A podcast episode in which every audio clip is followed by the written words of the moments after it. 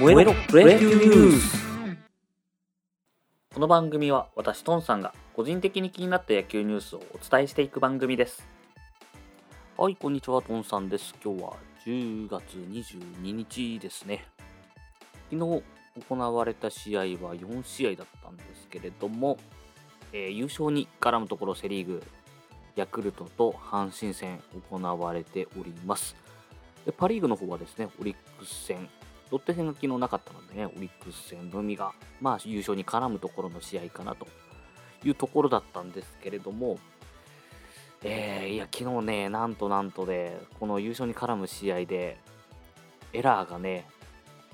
ちょっと致命的にその優勝に絡むようなエラーが出てしまいましたね。これがどう本当に優勝戦線を左右するのかまず1個目がですね、セ・リーグの方で、ヤクルト広島戦で出たエラーだったんですけれども、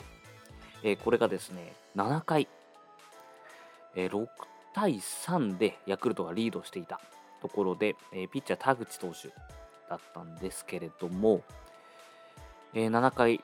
えノーアウト1、2塁というところでですね、えバッターはカープ、ウグサ選手というところでですね、センターへのヒット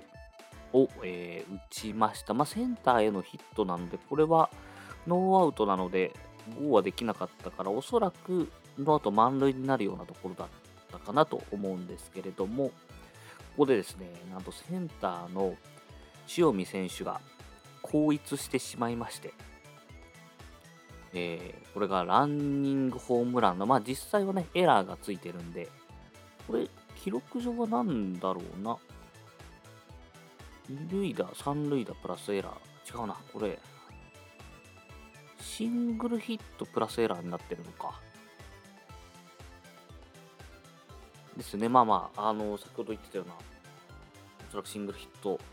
止まりだっただろうというところにエラーがついた形ですかね。ただ、えー、これ、宇佐選手が帰ってきまして、プラス3点ということで、6対6の振り出しに戻ってしまいました。その後ですね、田口投手、引き続き、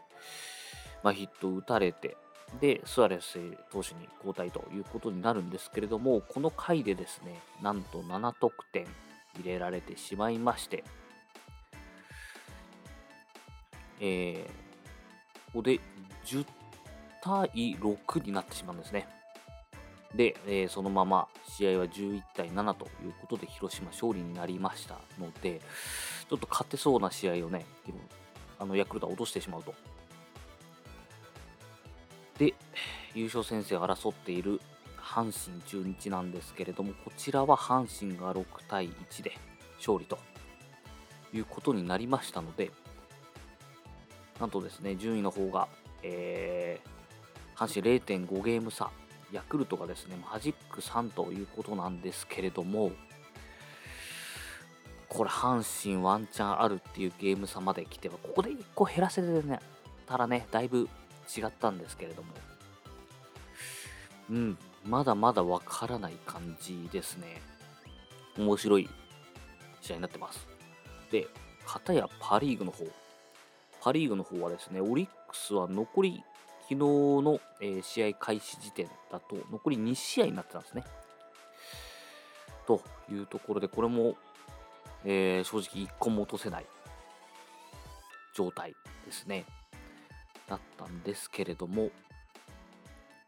えー、これですね、昨日、オリックス西武これは4回かな。4回ですね。2アウト2、3塁というところで、えー、バッター、紅林選手ですね。で、2アウト。まあ、ちょっと平凡なね、レフトフライというところで、これでチェンジかなというところだったんですけれども、この時レフトに入っていたのはですね、今シーズン初めて外野出場した山野辺選手、本来ね、内野手登録でセカンド守ったりとかしていたんですけれども、えー、レフトということで出場しまして、なんとこれがですね、落球という形で、えー、セカンドランナー D 岡田選手、サードランナー杉本選手が帰ってきまして、2得点。でこの2点が大きくですね、西武も、えー、6回、9回と1点ずつ入れるんですけれども、えー、この2点が響きまして3対2でオリックス勝利と。これがなければね、まあなければたらればなんですけれども、この2得点がなければ2対1で西武が勝っていたという試合なんですが、えー、このエラーによってオリックス勝利ということになりました。このね、落球が、まあ、どうしてもね、普段慣れないレフトの守備のところで、GG 佐藤選手のね、落球とかぶってしまうんですけれども、まあ、セーブということもありね、ツイッターでも GG 佐藤選手がすぐに反応してまして、まあ、レフトは意外と難しいっていうね、ツイッターを更新していたんですけれども、うん、まあ、これは山野辺選手はぜひ取ってほしかったというところと、あと昨日ですね、もう、西武森、森、中村、源田、栗山が出てなかったんですね。でその中で、まあ、打順も結構ガラッと入れ替えまして、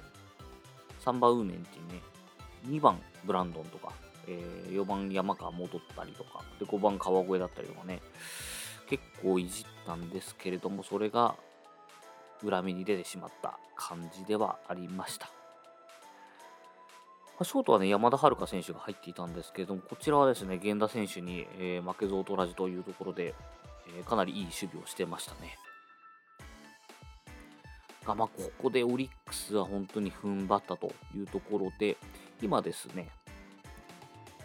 結果、オリックスが、えー、トップで、え、マジックは引き続きロッテについてマジック5なんですけれども、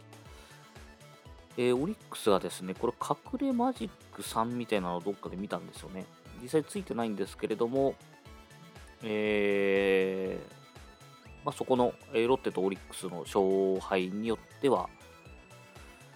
マジック3の同等の価値があると。まあ、今、ロッテがマジック5なんですけども、オリックスが残り1試合で、これ勝つと、えー、あと自力で減らすことしかなくて、ロッテは残り6試合なんですね。これを勝っていかなきゃいけないというところなので、結構、えー、2位でマジックついてますけども、厳しい試合になってきております。それぐらい昨日のオリックスの勝ちが大きかったというところですね。うん、で、もう1試合はですね、もう1試合は、えー、ソフトバンク日ハムが行われてですね、これももう面白い試合だったんですけれども、2対0で、えー、9回まで突入したんですけど、日ハム、えー、杉谷選手がですね、えー、スリーベース放ちまして2点 ,2 点入れて引き分けということになったんですが、昨日ですね、あの長谷川選手の引退試合が行われてまして、でえー、長谷川選手ですね、えー、まあ、出番のところは、惜しくもですね、まあ、ファーストゴロでヘッドスライディングを見せてくれたんですけれども、アウトということになったんですが、え、続く甲斐選手がですね、ホームランを打ちまして、これで、え、2点先制のね、ホームランで、で、長谷川選手も泣いてましたし、えー、甲斐選手もね、えー、泣いていたというところで、かなりいい試合に、このままね、終われば本当に ソフトバンクのファンにとってはすごいいい試合だったんですけれども、まあ今年ここで勝ちきれないのがソフトバンクっぽい、今年のソフトバンクっぽいですね。まあ、9回にしかも杉谷選手、しかもじゃないですね、杉谷選手に 3塁打を打たれてしまうということで2得点入れられて引き分けということになりました。昨日のね、試合はこんな感じで4試合 ,4 試合行われてまして、今日は、どうなんだ？今日は、あ、2試合しかないんですね。セ・リーグ、d n a 中日、えー、ヤクルト、広島。まあ、これヤクルトはちょっとね、踏ん張れるかですね。はい、そんな感じに今日はなっております。本日のプロ野球ニュースはね、ここまでにしようかなと思います。お相手はトンさんでした。